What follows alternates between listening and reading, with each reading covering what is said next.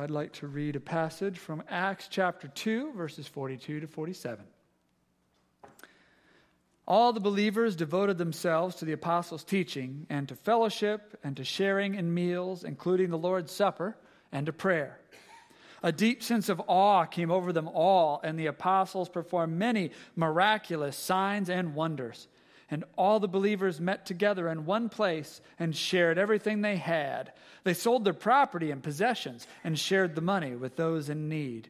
They worshiped together at the temple each day, met in homes for the Lord's Supper, and shared their meals with great joy and generosity, all the while praising God and enjoying the goodwill of all people. And each day the Lord added to their fellowship those who were being saved.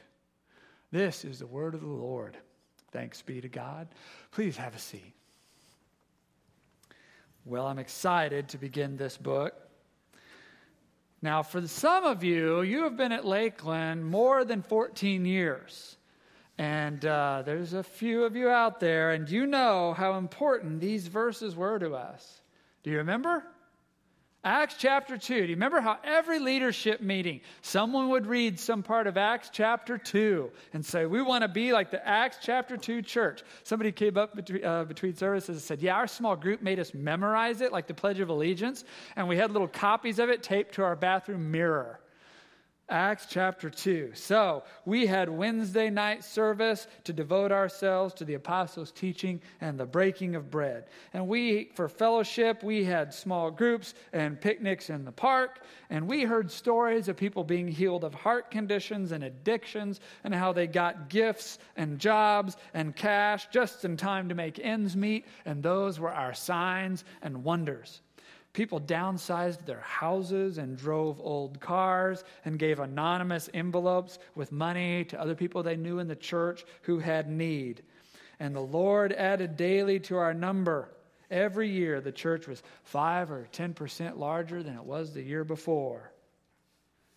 But along the way, something just got a little sour scent to it. Now, I can only speak for myself, but there came a point oh, I guess about eight years ago, when if I would say something about Acts chapter 2, somebody, and it was a different someone every time, if I said something about Acts chapter 2, somebody would cough, like, uh-huh, and they'd go like, Lakeland, are you kidding me? Lakeland's nothing like Acts chapter 2. We don't take communion every Sunday when we get together like they did in Acts chapter 2. We don't preach verse by verse from the apostles' teaching every time we get together like they did in Acts chapter 2. People aren't inviting their neighbors over for dinner at their house every night like they did in Acts chapter 2. In fact, my sister tried to join a small group, and there wasn't one for her on the day and time that she would, could meet. And we should have people speaking in tongues every Sunday during worship. And people should be cured of cancer and getting out of wheelchairs every week. That's what happened in the Acts, real Acts chapter 2 church. And and look at all these rich suburbanites sitting in here with their three bedroom houses and SUVs and minivans. What happened to selling all your possessions and giving to the poor? Acts chapter 2. Give me a break. Oh, yeah, Lakeland draws a crowd, but is that really the Lord adding to our number? Where are the real conversions that do all this stuff? Acts chapter 2. Ooh, I, I confess, after about three years of that, I was fairly well beaten down. I fell into a sort of depression about our congregation and about Acts chapter 2. I started to say, yeah, they're probably right. We're not as biblically literate as some congregations have been. I know we have holes in our fellowship, people who get left out or ignored or passed over. I'm sure we aren't as generous as we could be. Eight years ago, only 17% of people in our church tithed, while others went without good meals and clean clothes and work. If more than a few people would come to our church, they'd be real excited, they'd get baptized, and then they'd, they'd wander away into sin and all kinds of craziness. So I confess, about eight years ago, I, I abandoned Acts chapter 2. Even though it was my goal uh, when I became a pastor to start preaching in chapter one and then every few years come back to it, pick up right where we left off, go through the whole thing, chapter and verse, see if I can finish it before I die. in 2008, I skipped these five verses in chapter 2. I had an excuse I made, but I was just skipping it. In Acts chapter 9, I had a chance to go back, or 2009, I had a chance to go back and pick it up. I skipped it again. In 2013, we were doing Acts. I, I skipped it again. Too painful. For all our efforts, all our preaching and vision and celebrating and singing, evidently, we, we just can't be the Acts chapter 2 church. But I, I learned something skipping Acts chapter 2. You know what happens when you skip Acts chapter 2? It hurries you along to Acts chapter 5. In Acts chapter 5, you find a husband and wife who are, yep, selling their land to give to the poor, just like they said they would, except they kept some of the money for themselves, which the church said was fine, but they lied and said, This is all the money we made. Since they lied, the wrath of God fell on them and they died right there in front of the church on a Sunday. That's a messed up story. When you skip Acts chapter 2, it gets you on to Acts chapter 6 where you find that, oh, yeah, they're sharing uh, meals. They got a, like a traveling meals program for widows. And then somebody brings up the charge of racism that widows with a Jewish Christian background are getting more food than widows with a Greek Christian background. Racism on the Widows Meals on Wheels program. That's nice. Yeah, you skip Acts chapter 2, you get to Acts chapter 18, where they have this fantastic preacher named Apollos. I wish I had a name like Apollos.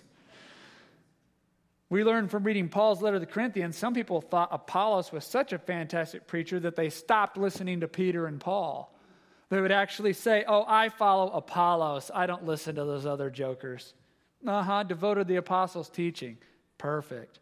You find also uh, in this church that there was a man who's married to his father's widow. He married his own stepmother. That's really Bates Motelli. So uh, Paul tells them they're going to have to kick that guy out of the church if he doesn't straighten up. Yeah, they had communion every Sunday, just like it says. And uh, in 1 Corinthians, it says that the rich were eating the meal so fast, by the time the poor got off work, there was nothing left. That's messed up, too. And don't forget Acts chapter 15, where the Apostle Paul himself gets into such a big fight with Barnabas, his preaching partner, that they decide they need to be on the opposite side of the Mediterranean. They go to preach in totally other sides of the world because they can't stand to be around each other for a few years. That's Acts fellowship. You know what you learn when you skip Acts chapter 2? You learn that even the Acts 2 church wasn't very much like the Acts 2 church. They did not exist perpetually in bliss of teaching and learning and loving and befriending and sacrifice and sharing and prayer and worship, all the time surrounded by a swirl of miracles. You learned that it got messy in that church, and it got messy really fast. Now, Luke didn't lie to us in Acts chapter 2. I am certain that after, in the days following the resurrection of Jesus, that they gathered together in those temple courts in Jerusalem, and in their excitement and their joy, they formed a, a wondrous community. But as the weeks turn into months, turn into years, as Acts chapter 2 turns into 5 and 6 and 15 and 18, and people become people, it just isn't fair to us to ask them to perpetually behave as if everything's brand new. I had a great professor, eh, a preaching professor in seminary. He was about 65, and he came in one day and he said, Last night, that's how he talked. It was an awesome class. Last night, I asked my wife of 45 years if we could go out and do something we hadn't done since we were kids. I said, honey, let's go get in the car in the driveway and make out. She did not take me up on my offer. then he said, Does that mean that the fire has gone out? The embers are cold. Love is gone. We lost what we once had, and we cannot find it again.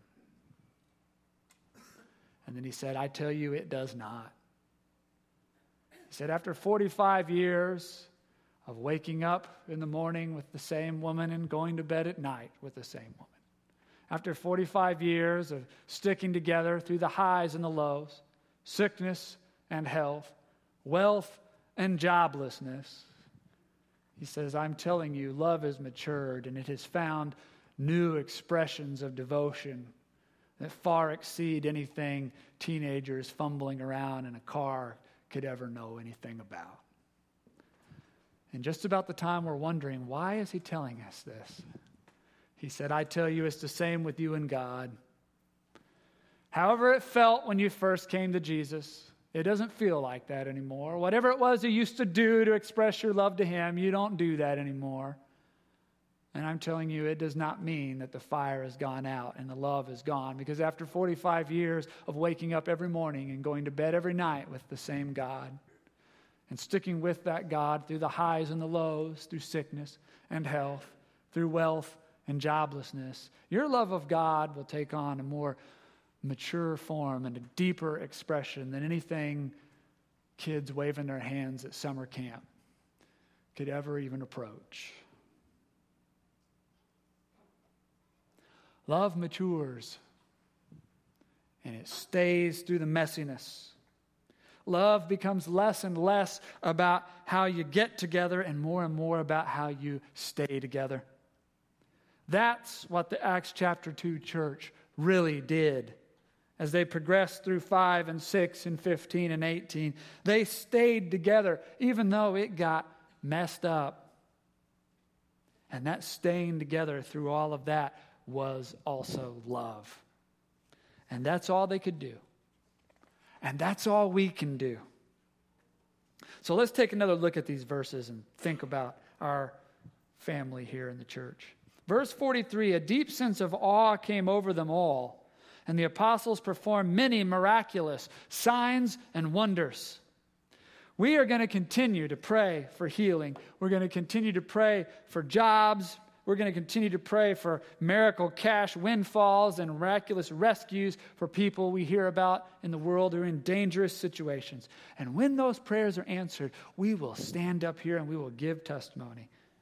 We'll say, My name is Garrett, and this is my story. This is what I saw God do. But I can't make any promises about the frequency of those stories or the magnitude of the event you will hear described because it's not me who does those miracles. It's our God. But we will leave ourselves open to anything He may want to do. And when He does it, we'll give testimony. Have you seen God do something lately? Has God done a work in your life that you're a witness to? Email the story to me or share it with your small group leader, and it'll filter its way back. And, and let's hear what God has done. Verse 44 and 45. And all the believers met together in one place and shared everything they had. They sold their property and possessions and shared the money with those in need. A lot of needy people in the church. But I'm going to tell you very bluntly we cannot liquidate our houses every time someone says, I'm needy. Uh, our church and every church on the planet there has ever been has a fair handful of unhealthy people in it. People who are just there for the free stuff. And if, if they thought there was a congregation that would, everyone would sell their house and give the money to them, they would just come and take it. It's not that they're bad people, it's just they're at that stage of life where all they can do is take. Every church has had this problem. Thessalonians had this problem. Do you remember when Paul finally had to tell the Thessalonians, look, stop giving food to people who don't work? Do you remember Paul saying that in Thessalonians? Because they had a problem. Do you remember the Apostle John writing 1st, 2nd, and 3rd John? He said, I want you to stop giving money to these traveling evangelists. These guys are bouncing from house to house saying they're going to preach to you. They just need a meal and to be put up in your house for a week. Stop it. They're not real preachers and they're just trying to avoid working. Church has had this problem always. Now, none of us wants to be called on to make these kind of judgments about people. Is this a scam artist or is this someone who really has need? Is this a real missionary called to serve God or is this just somebody sponging off the church because they don't want to get a real job? None of us wants to have to decide this, and yet someone has to make those discernments. And that's why we have church elders. Part of what church elders do is hear the needs and discern. So um, please be very kind to our church elders. They're just people like you with jobs who have given their lives to the church as a volunteer basis, but they have to hear these needs and make these calls so that we can be a congregation that can serve the poor for decades instead of just feed someone's addiction for a year or two and then we're all out of cash. Let us be kind to our elders and pray for their wisdom. Verse 46 They worshiped together at the temple each day, met in homes for the Lord's Supper, and shared their meals with great joy and generosity, all the while praising God and enjoying the goodwill of all people. So we can always be more welcoming as a church. Hospitality uh, is something we can always do better. It's a skill, it's a skill that's learned in practice. You'll have a chance to practice it today when, in the first five minutes after this message, if you leave your friends alone, your friends will leave you alone. Take that first five minutes after the service and introduce yourself to someone here in the room you've never met. You just say, Hi, my name is, is Garrett. How many years have you been going here? And they may say, Oh, I've been going here 20 years. They may say, No, this is my first day. You don't know. But you just get a conversation rolling. Now, after about five minutes, new people to church tend to just kind of go on. They've got stuff to do. So then all that's left is all the people you've known for years, and you can talk to them all you want about anything that you want. But let's set aside that first five minutes after a service to practice hospitality. It's painful when someone gets left out. It's going to happen. When it happens, all we can do is apologize in earnest to them. Repent of whatever behavior, let that happen, and try to get better. That's all we can do. The main reason we take communion in this sanctuary every Sunday is to raise a flag one more time that says, you know what? We're only here because we're sinners. We're only here because we can't get it right. And the only reason God hasn't wiped us out already is because He doesn't want to however angry he might be with us for things we're not getting right, his hope and his love for us overshadows that. He has hope for us that with the power of his spirit, we can turn and we can become something new. And so we take communion to remind ourselves of that gracious another chance he's always giving us, and we celebrate it. Verse 47 And each day the Lord added to their fellowship those who were being saved adding to the fellowship is the Lord's work. It's really not something we can do without pulling a bunch of stunts and gimmicks that only ever end up getting churches into trouble in the long run. It's God's work, God's work. We are here to be faithful servants, harbingers of hospitality, messengers of hope and the good news of Jesus.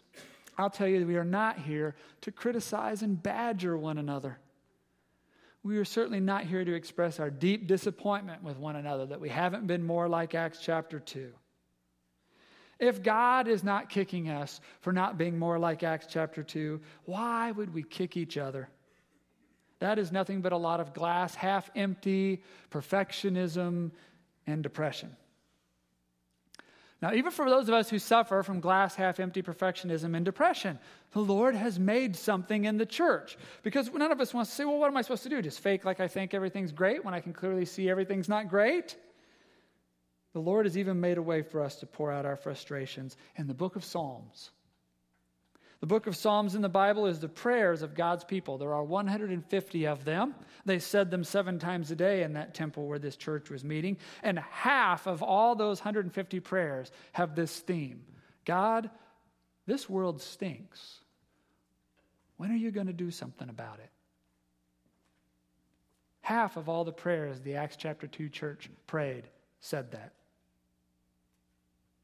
Did you know that the Greek text that we're reading today doesn't actually say they devoted themselves to prayer. Most of the translations I studied say they devoted themselves to prayer. But it's a subtle thing, but what it actually says in the Greek very clearly is they devoted themselves to the prayers. They devoted themselves to the prayers, meaning the Psalms, the daily prayers of the temple. They went up and they said those together. So, even for those of us who are consumed with negativity about the church, God has graciously made a place and something to do in worship and a way to be a part of it. No one, no one is left out. So I want to say this morning, we're bringing back Acts chapter 2. Amen. All right. Yeah, good thing since it's in the Bible. Um, Acts 2 says they devoted themselves in joy to four pillars. So let's go back to the top and hear what they were. All the believers devoted themselves to apostles' teaching and to fellowship and to the sharing of meals, including the Lord's Supper, and to the prayers. All right, the apostles' teaching. Do we have enough of God's word in the life of our community? Is it, that's a question we're never going to stop asking. So, Dan just finished a great series on Philemon. Now we're starting a series on the book of Acts. What do you want to hear next? What parts of the Bible have you been curious about or passages you hope we study? Just email that to me. I am so curious to know uh, what it is that we could share in together that would uh, you'd be interested in. Fellowship, the sharing and the friendship. Personally, I don't care what anyone says, and, and actually everyone is pretty unanimous on this. Uh, you all are extremely generous. Uh, I'm very, very proud to be a part of this church family uh, because of your generosity. I really believe uh, this that I'm about to say. I really believe that if the elders came forward one day and said, we have perceived a deep financial need the Lord has called us to. And we want to ask that those of you who have more than one house, that you would, we would sell those and give to this need. For those of you who have land that you're not living on, we want you to sell that and give to this need. I do believe you would do that.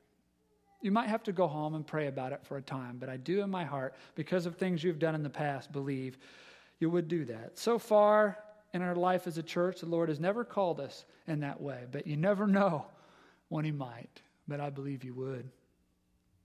As far as friendship, I'll just tell you uh, every friend in the world I have goes to this church, except for two, and they come here awful lot during the year. If you're not having that kind of experience, I want to encourage you to go to the next women's ministry event that's on the calendar. Go to the next men's breakfast that comes up, first Saturday in November. That's where it starts things like that. If you're thinking, well, the women's ministry event stuff and the men's breakfast, that doesn't really fit in my schedule, you may have just found your problem. Because friends are not convenient, and they're not here for our convenience. Friends are special people, and they require special time. It may just be that you've gotten yourself too busy to have any. Maybe that that's where the Lord wants you to start, to work in a place where you have special time to bring special people into your life. They devoted themselves also to the prayers. We are working double overtime to bring more prayers into this worship service, more prayers into your homes this Christmas season. We have retreats next year to learn how to pray. We have Wednesday morning prayers every morning back there at 6:30. We have some small groups that have formed this year just around prayer. So if you want to become more involved in prayer, just visit our kiosk out front and, and someone can direct you to one of those things so we can be devoted to prayer. And they devoted themselves to the breaking of bread and communion.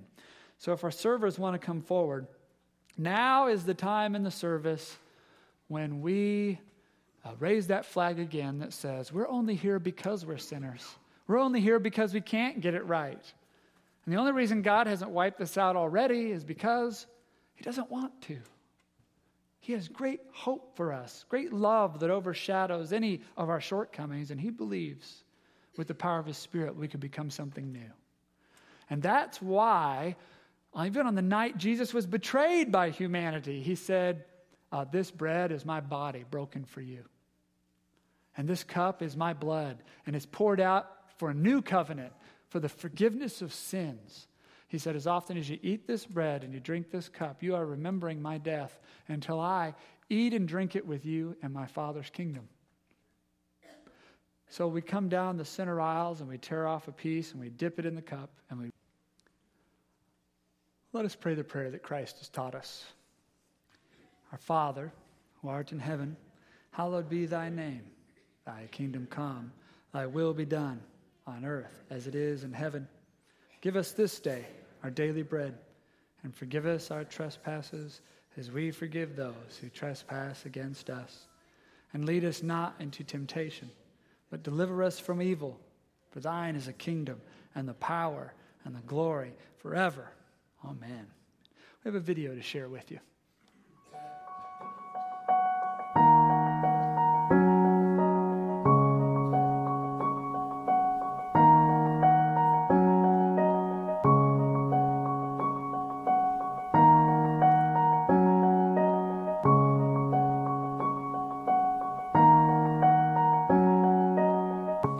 When I Prodeo, I don't feel left out. I feel like a part of something. Prodeo is a open, non-bullying type of environment. Everyone is friends around here. just a bu- like a big group of friends. trying to help me um, smile when I don't want to, or just like try to ch- cheer me up. The intentions of Prodeo are that uh, every teen would be able to come in our doors, that they would know that they're loved, that they would they would feel the presence of a family. They're like family. I think of it as one big family. A family. I actually came here with my friend Jordan, and uh, like she was just like, "Hey, you should go go to Prodeo with us." I'm like, "What? What's that?" they have food. I'm like, "Oh, okay." They have food. Yay! And then I walk in, and Kylie's just like, "Hi, who are you? What's your life story?" so I'm just like, "Yeah, I think I like it here." Prodeo started um, basically kind of as an idea of we, teens needed a place to do something, to to have a place to call their own, to not get in trouble. So we thought of an idea just to have a place for them to call their own, space that they can go to and hang out, be themselves, be teenagers, but also move beyond that and help them become functioning members of society and people who are going to really empower change in, in their generation. It's helped me find my voice and help me like be able to say no and or yes or just talk to people in general. Um, it's helped my mom and I uh, financially, and uh, just like give me room to like try to socialize with people and interact. Kylie and Andy, they're ordinary people, and they've put together this thing, and like it's helped so many people. They change lives, and the lesson that I will definitely take away from this is like it's possible for ordinary people to, to uh, do and achieve or extraordinary things. I think it's a great uh, organization for teenagers uh, to like show teenagers that they're not alone and that they do have people there for them. Help keep teens in the right direction in their life and empower the youth.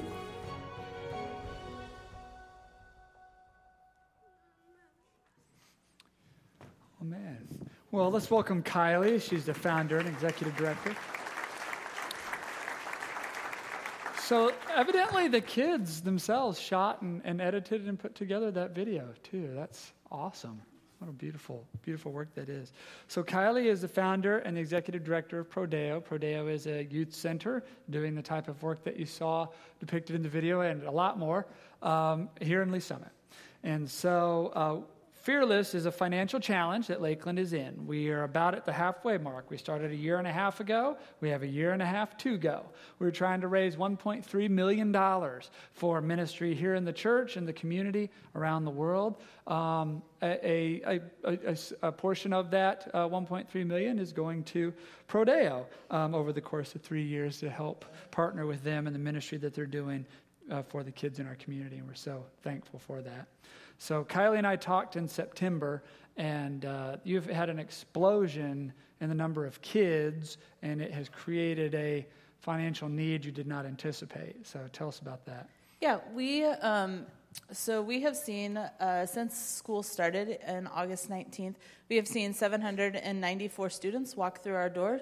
Um, so like a whole school worth in some towns. Yeah, yeah, yeah. It's been a lot. Um, so the so what that means. So that's not a bad problem to have, and we want to exist so those kids can walk through our doors. But what that means is that all hands on deck to make things happen. And so um, what we projected in July as our budget for the coming school year um, we budget those things based off of our Friday nights and what we're going to do, and that has we have we've had to cut down what we're able to do because of the amount of kids that we have. Yeah, right. Tell us about the Friday nights. What's goes Yep. on there? Yeah, so every Friday night we have a home cooked meal, and then we have some sort of fun outing, get together, whatever. Whether that is um, whether so like this coming weekend we are having a Halloween party.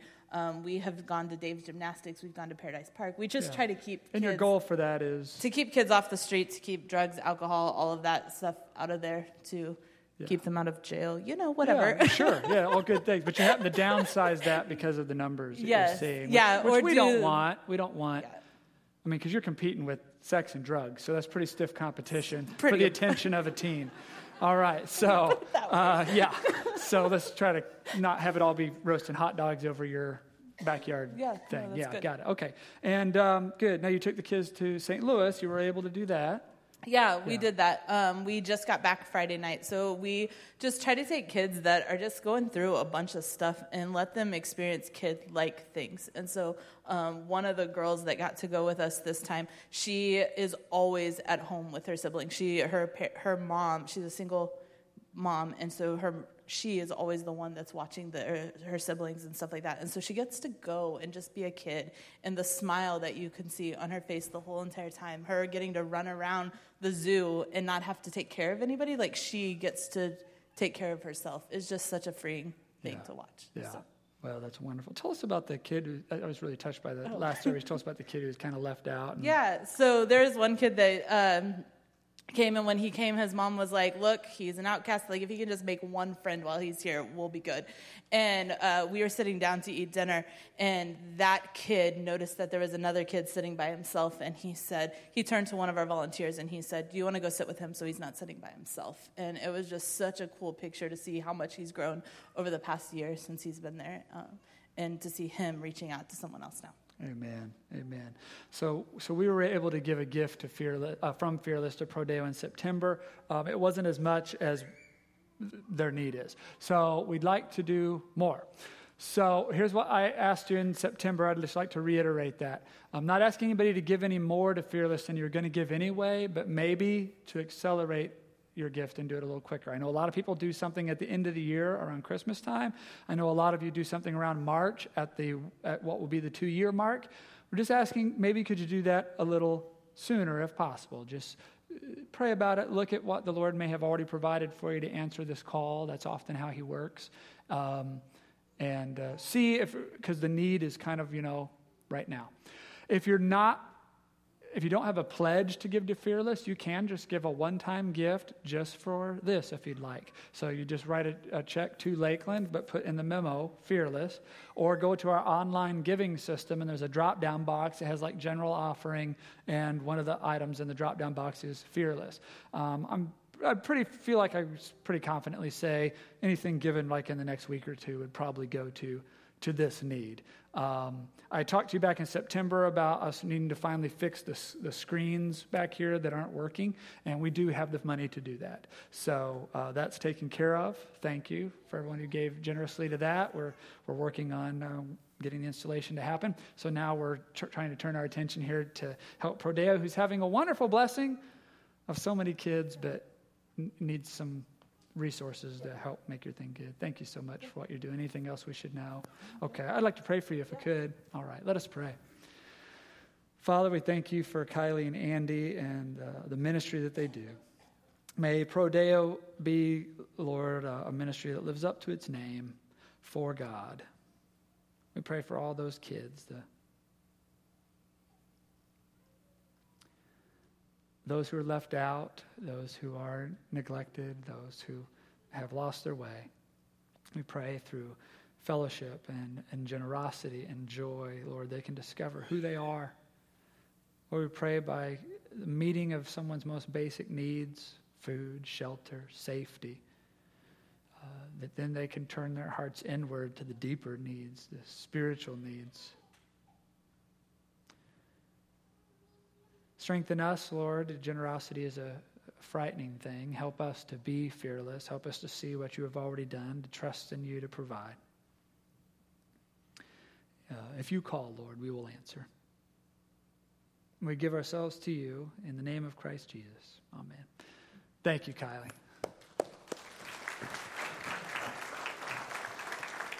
All right, a few announcements, which I really messed up first service. So if you know anybody from first service, uh, share with them this announcement. We're not having their first service next week. See, they, they, that's what I forgot to tell them. Only that when they show up, we're not having their first service. So next week is uh, all one service at 10:30. Now, it's only going to be probably the best service ever. So next week for All Saints Day is going to be one of those ones you're going to hear about or see bouncing around on Facebook and wish that you would have been there. So don't do that. You want to come. It's got so many beautiful pieces of things that are going to be happening uh, in that service that you just you just don't want to see. Very very uh, kid and family focused. So uh, we'll still have early childhood, but everyone kindergarten uh, separate. But everyone kindergarten and older will all be in here together. It's going to be a great, great time. So that is next Sunday, 10:30 only. Next Sunday is also daylight savings time, so be sure you set your clock, or you might be hanging out here in the lobby for an extra hour before we start. And um, also, don't forget the trunk or treat immediately following this service. Not too late to go grab a bag of candy and throw it in your trunk. The kids are so cute. So, um, now, if my message was not clear today, let me summarize it here in a sentence or two. Uh, we need to lighten up around here a little bit. That, that's the.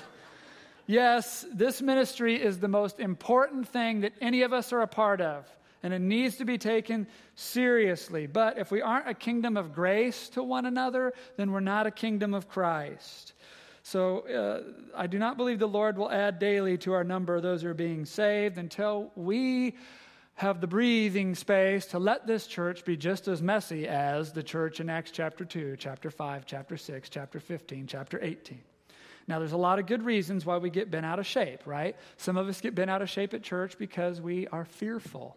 The more the church changes, the more we worry it's becoming something it's not supposed to be fear. Another reason we get bent out of shape is resentment. We give and we give and we give to the church time, talent, and treasures, and it does not thank us, does not recognize us, does not appreciate us for all we've done enough. So, resentment. Or we have a picture in our mind of how good and beautiful the church could be, and when it's not that, it just makes us angry. So, fear, resentment, anger. But these are all things we can be free from if we put on faith, hope, and love. So, Dan taught us some great prayers this year, and we actually practiced them last week. So, let us stand together for our benediction. And we'll pray these prayers that release us from fear, resentment, and anger so that we can get on about the business of the gospel. Let's pray these prayers together. I let go of my need for security and survival. Come, Holy Spirit, whom shall I fear?